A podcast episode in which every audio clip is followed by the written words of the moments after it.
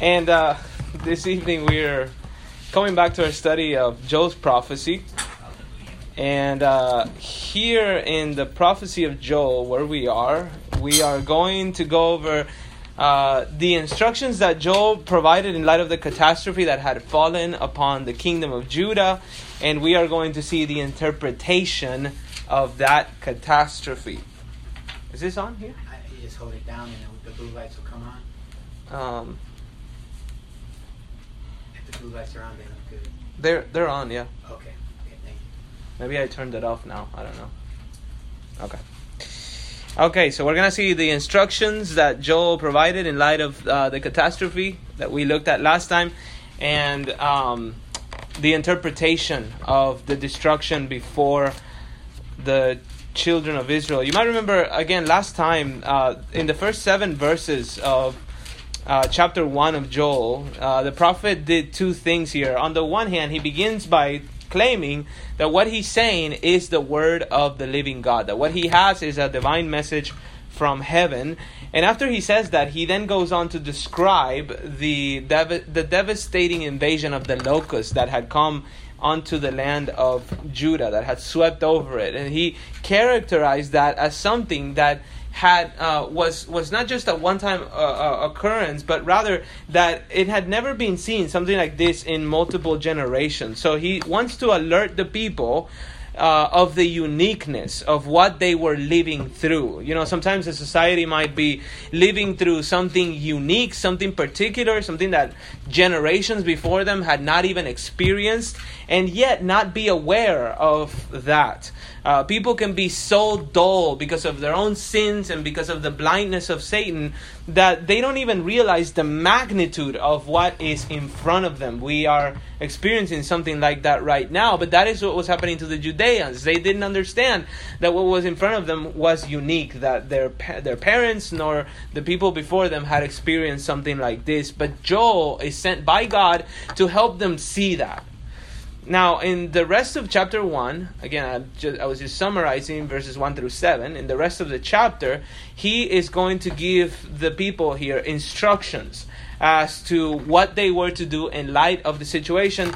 And he is also going to give them finally the divine interpretation for what was before them. He's going to tell them. Um, what is the point that God wanted to make by sending the locusts and all the other plagues that are taking place here, as we'll see. So, when people suffer calamity, God, by His grace, when the people of God are suffering calamity or tribulation, God, by His grace, reveals to them why this is going on. But He does that through His divine word, and He also gives instructions as to what we are to do in light of what is going on.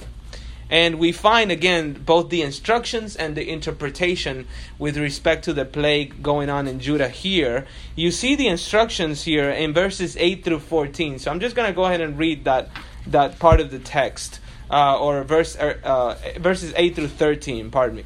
It says here, Well, like a virgin girded with sackcloth for the bridegroom of her youth, the grain offering and the drink offering are cut off from the house of the Lord. The priests mourn, the ministers of the Lord. The field is ruined, the land mourns, for the grain is ruined, the new wine dries up, fresh oil fails. Be ashamed, O farmers, well, O vine dressers, for the wheat and the barley, because the harvest of the field is destroyed. The vine dries up, and the fig tree fails. The pomegranate, the palm also and the apple tree, all the trees of the field dry up. Indeed, rejoicing dries up from the sons of men. Gird yourself with sackcloth and lament, O priests. Wail, O ministers of the altar. Come, spend the night in sackcloth, o, o ministers of my God. For the grain offering and the drink offering are withheld from the house of your God. And verse 14 says, Consecrate a fast Proclaim a solemn assembly, gather the elders and all the inhabitants of the land to the house of the Lord your God, and cry out to the Lord your God, or to the Lord. So, again, here you find a set of instructions, uh, two sets of instructions. Uh, in verses 8 through 12, he prescribes wailing and being ashamed. And then in verses 14 or 13 and 14, he calls for public assemblies seeking the Lord. So first you have seeking God in a personal way by wailing and feeling shame, and then you have a public seeking of God by consecrating a fast, calling and assembling and uh, a, a, a, meeting together in the temple. So notice he begins here with a with a general call for everyone to wail. The verb here, uh, wail, denotes a bitter cry. Joel even gives an analogy as to how we are to understand that. He says, Well, like a virgin girded with sackcloth for the bridegroom of her youth. The, the term virgin here in the Hebrew most often refers to one who has never had sexual relations uh, with a man. But the he, the Jews also used it for those who were recently married. In this case, uh, Joel obviously means the latter because he talks about the bridegroom of this virgin's youth. She is girded with sackcloth over over him. So sackcloth um, would have been a uh, coarse, dark cloth made of uh, black goat's hair. You would gird that with a knot around uh, in the in the front around your waist, and that was, as you can tell even from the context, the apparel of those who are mourning. So clearly, uh, this is a young woman who has just lost the husband she just married, uh, and of course, this kind of loss would bring out the deepest uh, and most bitter kind of cry from someone. And this is how Joel is asking the people of God to wail. He's saying, Wail as if you were a virgin who just lost her recently. Uh, her recent husband, the, the man she just married. Why? Well, he says here, because of the grain offering and the drink offering are cut off from the house of the Lord. The priests mourn, the ministers of the Lord. The, the grain offerings, uh, those would have been offerings of fine flour or, or unleavened uh, bread and cakes and wafers and ears of grain uh, toasted, and they would have been sprinkled with salt and doused with olive oil. People would bring that to the temple and they would offer them to God. That would have been on, on the on the on the uh, altar that was in the forecourt, the outside altar that was accessible to the layman, and they would offer those things to God through the priests. The, what what the priest would do is that he would put a portion of it on the altar to be consumed, and they would then he would take some of it for himself. And uh, those were again those were the grain offerings, and they were always accompanied by drink offerings. Uh, and that was typically wine. Again, some of it belonged to the priest, uh, and the rest was typically uh, poured on the altar alongside other offerings. But Joel's point here is that all of this had been cut off from the people because of the locusts, because the locusts had come and swept and taken all the food and all the wine. Uh, that is the kind of destruction that they had brought about, as we saw last time. So the land didn't even have enough for sacrifices. It destroyed even the temple. What was going on? The temple operations came to a halt because the devastation, the taking of the food was so bad. And of course, this uh, would have brought a lot of grief, grief to the priests. It says the priests mourn, the ministers of the Lord. Now, uh, they would have had two reasons really to be mourning. On the one hand, they had no work now. There's nothing to do. Nobody's offering sacrifices. On the other hand, you might remember this is what they lived from. And so not, not only did they have no work, they also have no food. And so they are the ones that have plenty of reason to mourn. But even Joel goes on poetically to say, even the land here is mourning. He says in verse 10, the field is ruined, the land mourns, for the grain is ruined, for the new, dry, the new wine dries up, fresh oil fails. So notice the grain, that is uh, part of the, the, the food uh, or the grain offering, and then you have the new wine which the land was producing, that was the drink offering, and then the fresh oil which would have been doused on the grain offering. The, the land cannot produce those things, and so there's a halt of the temple. So he is saying that even the land, as it were, is mourning over what is going on. Uh, so he goes on uh, talking, of course, about the priests and then poetically about the land. But then he moves over to another section of the population, and that is the farmers. Notice what he says in verses 11 and 12 about the farmers. He says, Be ashamed, O farmers, wail, O vine dressers, for the wheat and the barley, because the harvest of the field is destroyed. The vine dries up and the fig tree fails, the pomegranate, the palm also, and the apple tree. All the fields, all, all the trees of the field dry up. Indeed, rejoicing dries up from the sons of men. Uh, the verb that is translated here as to be ashamed comes from a root that means to pale. Uh, you can also translate that as to be disappointed. The farmers also needed to kind of put their hands over their heads as to what was going on because just as the priests had run out of work, they too had run out of work and out of things to eat. The harvest had been destroyed. The locusts had wiped out the whole place. But with the locust plague, something else was going on. Uh, because you, if you read carefully, notice verse 12 that there seems also to be a drought associated with the coming of the locusts. He says that the vines, here in verse 12, that the vine dries up and the fig tree fails, so it doesn't produce fruit, and the pomegranate, the palm, also and the apple tree, all the trees, uh, all the trees of the field dry up. So there seems to have also been a plague. While you have these animals coming and eating everything, or these insects sort of wiping away everything, you also had a drought. A drought. Um, and so, because of that, it says that the joy. Uh, uh, the the joy of, of men dries up. Indeed, rejoicing dries up from the sons of men. Now, at that at that point, you might ask, well, why? If they were just losing material things, couldn't the prophet say, well, rejoice in the Lord? I mean, you're going through all these trials. Uh, and you're losing material things, rejoice. But why is he saying, no, no, no, don't do that? Go ahead and wail over it. Why? Well, you got to think about it this way God had made a covenant with Israel through Moses, and that covenant stated that for them to stay in the promised land, for them to continue to be a royal priesthood, a holy nation, for them to be in Canaan, they had to do all that God commanded. Now, here's the problem. Part of what God commanded was that they bring sacrifices and offerings into the temple. But there's no more offerings to bring to the temple. And so it is uh, as though this plague takes away the ability to render God the obedience that was due him. So uh, there's a sense in which this is having such an impact that now they can't even keep the, their, their end of the covenant. And uh, this is obviously what's going on in the future as we'll see these are these are harbingers of what is to come.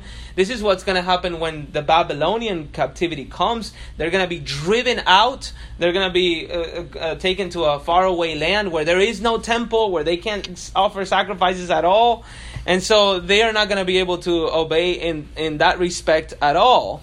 And so at this point god is basically uh, telling them he's warning them if you keep going this way you will be driven out to where you are not going to be in the land of Canaan anymore to even fulfill your end of the obligations, your end of the covenant. So he is almost saying, You are getting close to ending this covenant entirely with me. And so um, they are to wail. But notice here that there is still hope. Um, on the one hand, obviously, he wouldn't have sent a prophet in the first place to warn them, uh, but he he he he he asked them to humble themselves here, and that that has this idea that there is hope.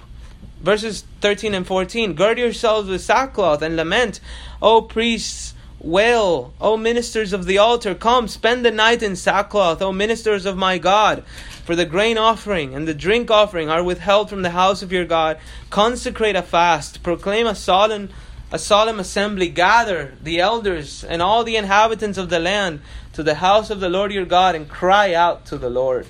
Uh, notice the priests here they were they were instructed to take the lead here, right? Uh, because they are to spearhead this humiliation. It comes obviously from the from the from the religious leaders at first. They needed to do this first of all uh, by girding themselves with sackcloth. Of course, girding yourself in sackcloth was a sign of mourning. It was a sign of humiliation. This is what the king of Nineveh did when Jonah preached and he put sackcloth on and he commanded that everybody else do the same. And so this is again a sign of hum- humiliation. But beyond that, the prophet Joel is instructing the priests here to engage in what we might call watchings, to spend nights in prayer, to deprive themselves of sleep, seeking the face of God. This is how serious this issue, this situation was. And so they were to spearhead in all of this, spending nights in the temple praying, doing watchings. Uh, and after them came the whole population in general. And what were they to do? Well, he asked them to get together for special meetings. Joel asked them to consecrate a fast and proclaim a solemn assembly. The expression solemn assembly here, it means essentially a, a, a, a holiday. It's a day in which men and women are not working anymore. Everybody's going to go to the temple, and we are all going to pray. We are going to seek the face of God. We are going to humble ourselves before Him. They were to cry out to Him. They were to call for help. But again, there is hope in all of this because otherwise He wouldn't have sent the prophet instructing them. And even here in verse 14, He still lets them know that He's still their God. Sure, there is a sense in which they can't keep the ceremonial aspect of the law because there is no more food uh, to bring uh, to, for their grain offerings, but he is still their God. Verse 14 Gather the elders and all the inhabitants of the land to the house of the Lord your God and cry out to the Lord. So there's hope here. Uh, God is going to listen if they humble themselves. If you come to Jesus Christ by faith, God never turns you down. If you seek His face, He never says no. God is always there for those who trust in Him, for those who call upon Him in truth, and He is always there to save. But sometimes God seems to p- pull back from us, He seems to forsake His people. He does that in a in a temporary sense, he forsakes us. Uh, uh, he will let you go, but not forsake you entirely. So, for example, Christ hands over Peter temporarily to Satan so that he might sift Peter like wheat. So he allows even Peter to deny the Lord Jesus Christ. Uh, but he doesn't let Peter go completely. Uh, no, in fact, he only allowed Peter to go what he went through, to the suffering, to go through the sufferings that he went through, so as to make him fit for greater service. It was to get Peter to see how wretched his own heart actually was, so that Peter might depend more on Jesus Christ. Sometimes God lets you fall into sins so that you might see how bad you actually are. And so, uh, God, uh, when His hands, when He hands His people over to evil, it is for their own good. It is to make you more dependent on God. It is to make you see your desperate need of Him. So even as you look around uh, in in uh, in the state of our society, uh, and, and, you see the judgment that this society is in, you you can take heart. Uh, that God is using even all of these judgments and all of these external bad circumstances to make His people stronger. I mean, think about it. You're you're watching even the end of the pragmatic movement. Uh, there is no, uh, Lord willing, soon no more seeker sensitive. That will not exist.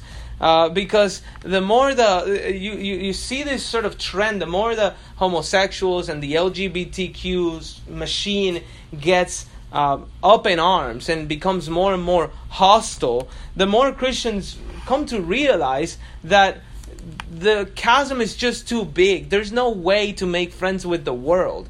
Uh, the, they realize that Christianity literally is for those who want to leave the world behind. Because to be a Christian is to be despised by the world. Uh, it's, it's, it's not for those who just want a, a therapeutic talk uh, on the weekend. Uh, it's not for people who just want to feel good about themselves and so they go to church and they check off ch- check a few boxes. No, it, it is for those who want Jesus Christ Himself and the fellowship of his suffering. So the church in in in all of this is being purified. God is actually using the very thing that is bringing you so much grief when you look around and you see all the the plagues that are troubling our society. Even those things God is using to perfect his people. He's using these uh, plays that, that, that are unraveling the fabric of our society to make us seek his face. And he is doing something similar here to the citizens of Judah. Uh, the chaos around them ensues, it gets really bad. They think God has forsaken us, God is not with us anymore. And what he, God is doing is He's actually making them seek His face. Uh, now, in verses uh, 15 and 20, um, he's actually going to get specific as to what this invasion, the locust invasion, as to what it means. So we've gone over the instructions, seek my face, essentially, and now we are going to look at the interpretation of the plague, and that is again in verses 15 through 20. Let's let's go ahead and read um, that whole portion. Verse 15. Alas, for the day for the day of the Lord is near, and it will come as destruction from the Almighty. Has not food been cut off before our eyes, gladness and joy from the house of our God? The seeds shrivel under the clods, the storehouses are desolate, the barns are torn down, for the grain is dried up. How the beasts groan, the herds of cattle wander aimlessly, because there is no pasture for them. Even the flocks of sheep suffer. To you, O Lord, I cry, for fire has devoured the pastures of the wilderness, and the flame has burned up all the trees of the field. Even the beasts of the field pant for you, for the water brooks are dried up, and fire has devoured the pastures of the wilderness. Uh, if you look up, look up at verse 15, notice it begins with the expression, Alas for the day alas for the day. The, the, the word that is translated here as alas uh, would have been an expression used to get across the sense of sorrow and fear.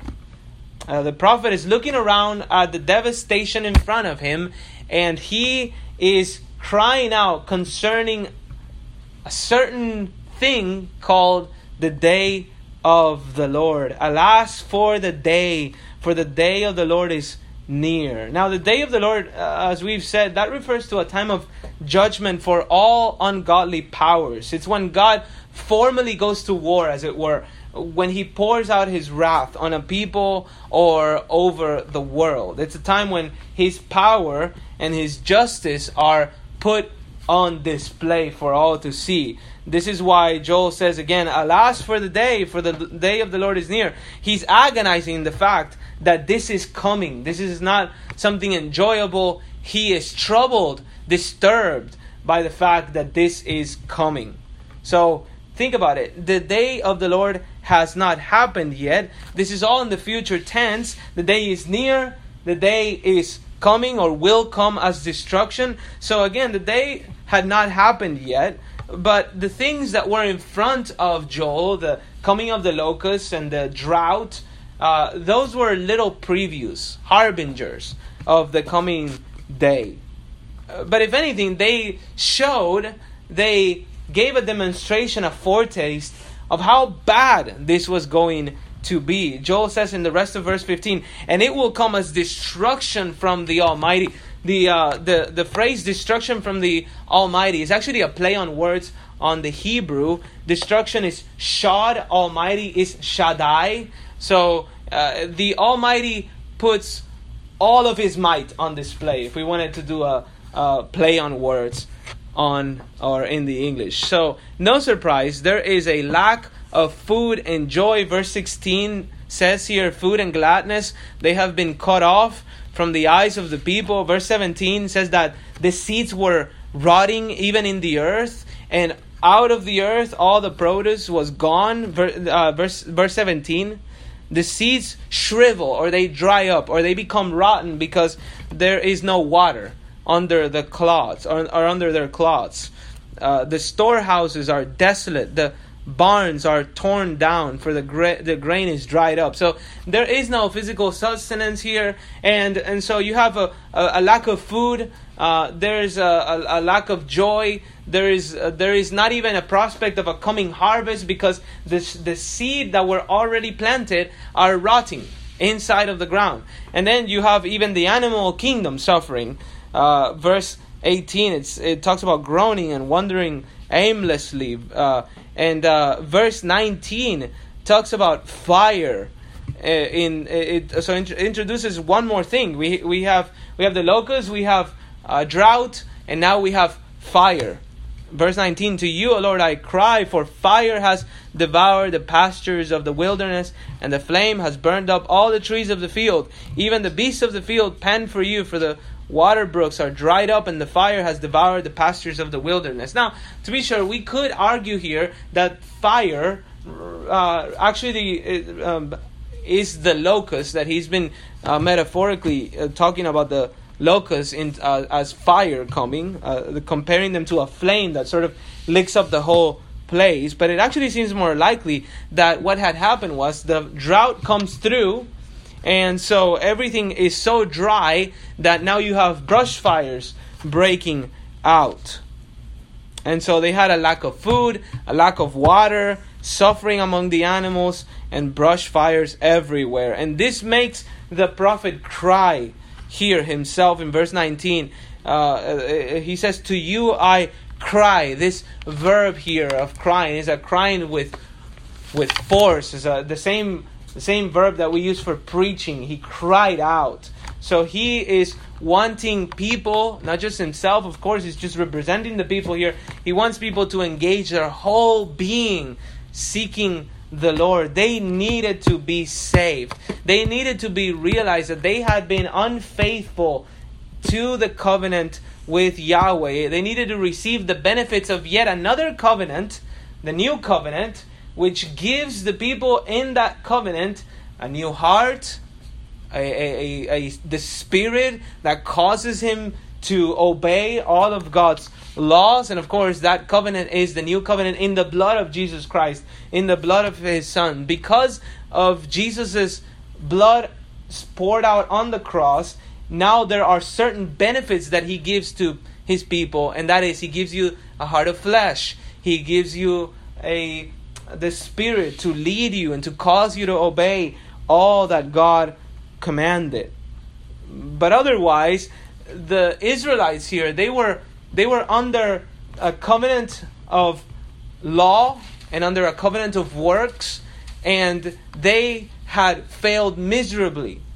They had not been able to keep the covenant. And they needed to cry out to God or else face the coming day of the Lord. So, all of the things that they were seeing, the lack of food and water and suffering and fire, all of those things, again, are previews of a day, a coming day of the Lord. Now, to be sure, when we talk about the day of the Lord, there are multiple layers of fulfillment here in the Bible. Um, uh, for one, the book of Ezekiel talks about the, the, the the Babylonian uh, captivity of Jerusalem in terms of the day of the Lord. So that is a historical fulfillment of the concept of the day of the Lord. But of course, there are still other fulfillments yet to come. Uh, there are two to be exact. The second one is the destruction that follows Christ's millennial kingdom uh, and precedes the coming of the new heavens and the new earth. The apostle Peter refers to that as the day of the Lord. I want to show that to you in 2 Peter chapter 3. 2 Peter 3 and verse 10.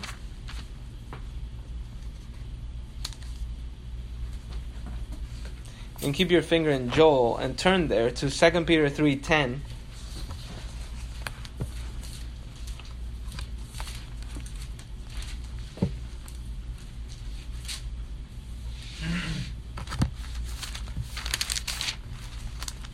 Says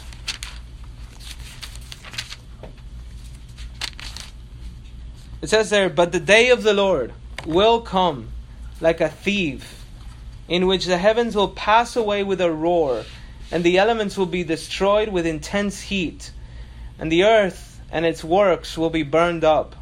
Since all these things are to be destroyed in this way, what sort of people ought you to be in holy conduct and godliness, looking for and hastening the coming of the day of God, because of which the heavens will be destroyed by burning, and the elements will melt with intense heat. So notice, before the creation of the new heavens and the new earth, the present order is set to be dissolved by fire. Christ, as we saw on Sunday, will reign on this earth for 1,000 years. After that, Satan is released and he brings the nations once again into a state of deception.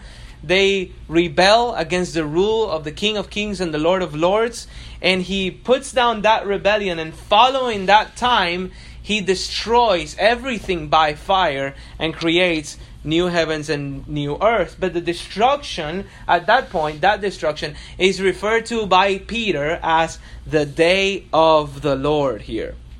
There is, of course, a second uh, eschatological day of the Lord. This is one. There is another one, and that consists in what Scripture refers to as the tribulation.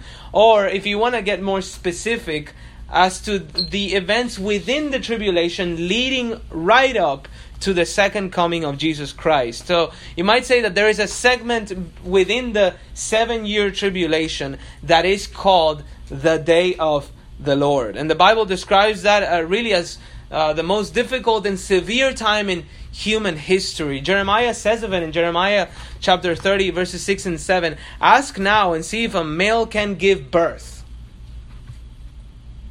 Some people seem to de- deny that nowadays.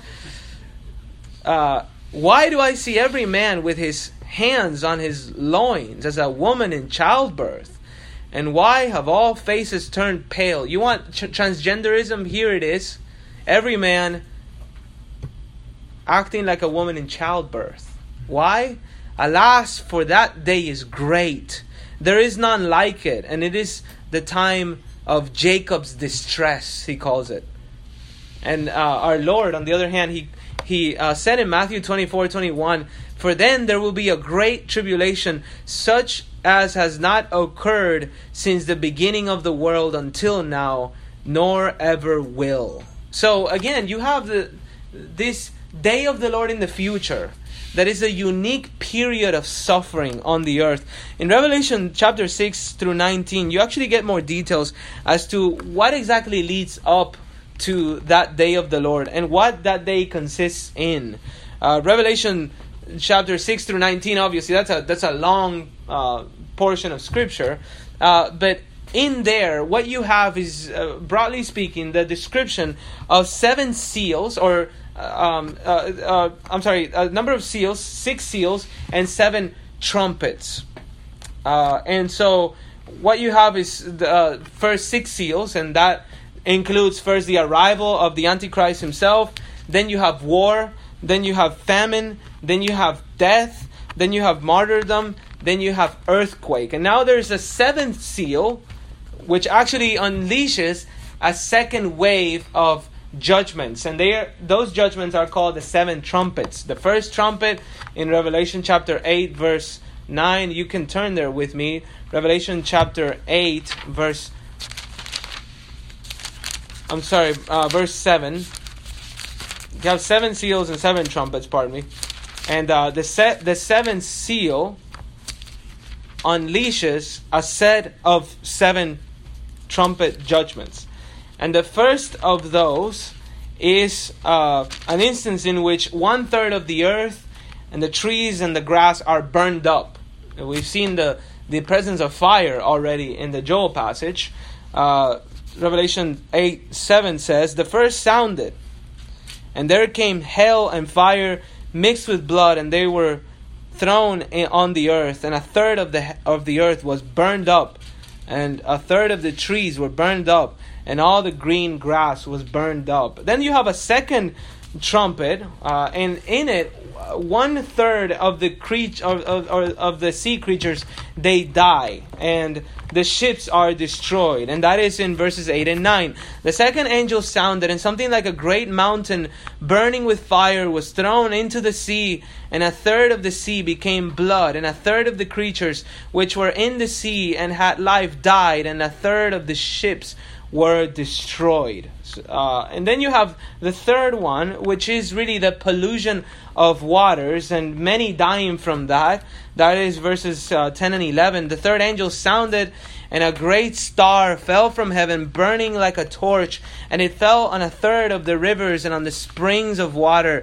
Then the name of the star is called Wormwood, and a third of the waters become wormwood, and many men die from the waters because they were made bitter.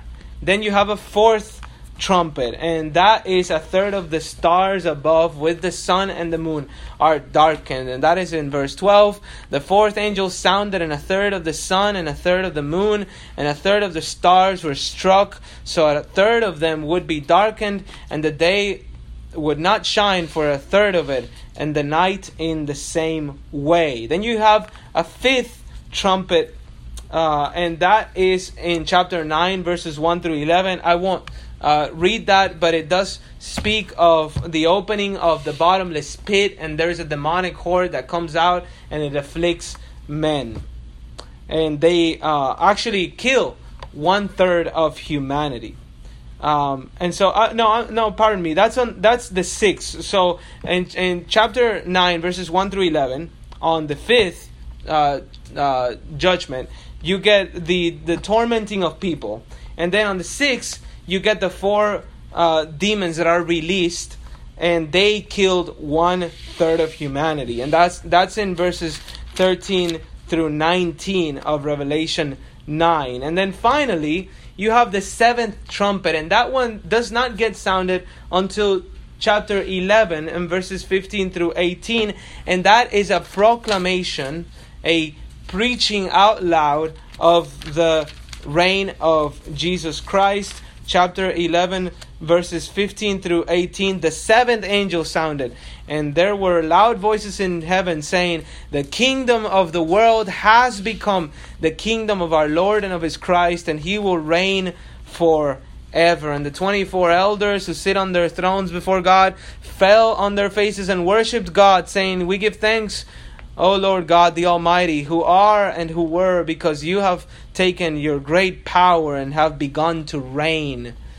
And the nations were enraged, and your wrath came, and the time came for the dead to be judged, and the time to reward your bondservants, the prophets and the saints, and those who fear your name, the small and the great, and to destroy those who destroy the earth. So here you have finally even the proclamation of the coming of the kingdom. That is a judgment against the world. So you have uh, in that portion uh, again the seventh the seven seals and then seven trumpets and then that is followed by six more judgments that are called the bowl judgments the bowl judgments. And they come later in the tribulation period and they come fairly quickly. It is possible that at this point this is now the day of the lord uh, or else it comes at, at some point. But uh, in the bowl judgments, what you get, first of all, is painful sores, and that is followed by the seas and the rivers uh, turning into blood,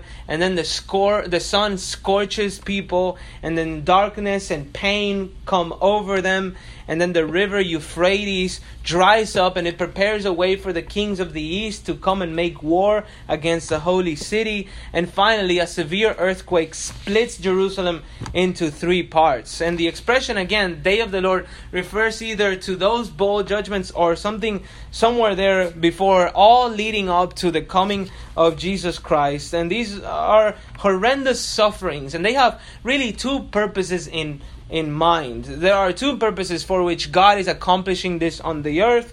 First of all, He is obviously uh, avenging His own name. He is uh, proclaiming himself the one who triumphs over the wicked, even within time and space, not just in eternity, but he is also bringing about a temporal judgment of the nations of the world that have not subdued themselves uh, and have not come under God's rule. Isaiah 24, verses 5 and 6 says, The earth is also polluted by its inhabitants, for they transgressed laws, violated statutes, broke the everlasting covenant. Therefore, a curse devours the earth, and those who live in it are, are held guilty. So, mankind, again, has revolted against God. Even in this world, God will exercise his wrath on all the nations that do not submit to his rule. And that is the first purpose of this day of the Lord. But beyond that, God is also using the day of the Lord, as we'll see later on in chapter 2, to bring Israel back to him,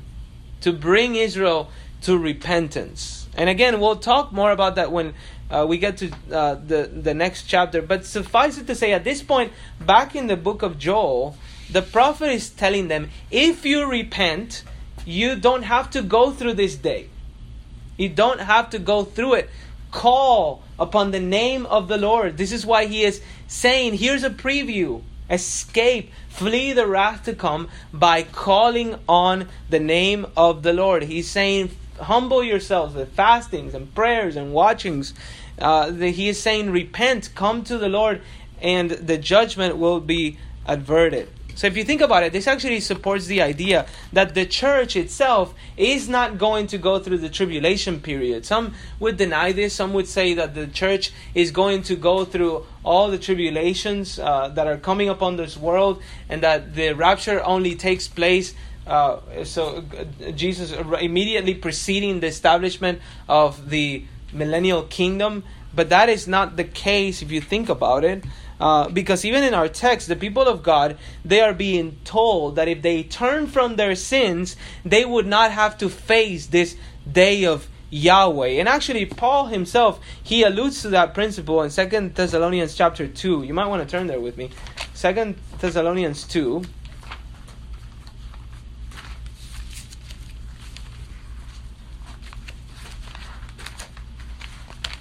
This is a, a key passage in this description or, or uh, this is a, a, a, key passage in the discussion of what it, what is it that we are waiting for right now. Ask yourself what is coming next in the timeline of events. Correct, because because some would say no. What comes next is the coming of the Antichrist, the coming of the tribulation, the coming of sufferings on the on the world, and then we will know that Jesus is coming back. Right? So, what are you waiting for? Are you waiting for the Antichrist to come? Or are you waiting for Jesus Christ to come and snatch his church? And then comes all these things. Amen. So, um, 2 Thessalonians chapter 2, verses 1 through 3, notice Paul is uh, talking to the Thessalonians who were very much instructed in last things. You might remember the first Thessalonians has another passage on the rapture itself. But he says, Now we request of you, brethren, with regard to the coming of our Lord Jesus Christ and our gathering together with him, that you not be quickly shaken from your compos- composure or be disturbed either by a spirit or a message or a letter as if from us. So somebody was was uh, taking Paul's name and signing and saying that this was coming from him to the effect that the day of the Lord has come let no one in any way deceive you, for it will not come unless the apostasy comes first, and the man of lawlessness is revealed, the son of destruction. So notice the Thessalonians at this point, they had been deceived into thinking that they were in the day of the Lord, right? That they were living through it already. And uh, and so uh, they they were disturbed by this Notice they were shaken in their composure. Uh, they were disturbed by the assumption we are right now in the day of the Lord.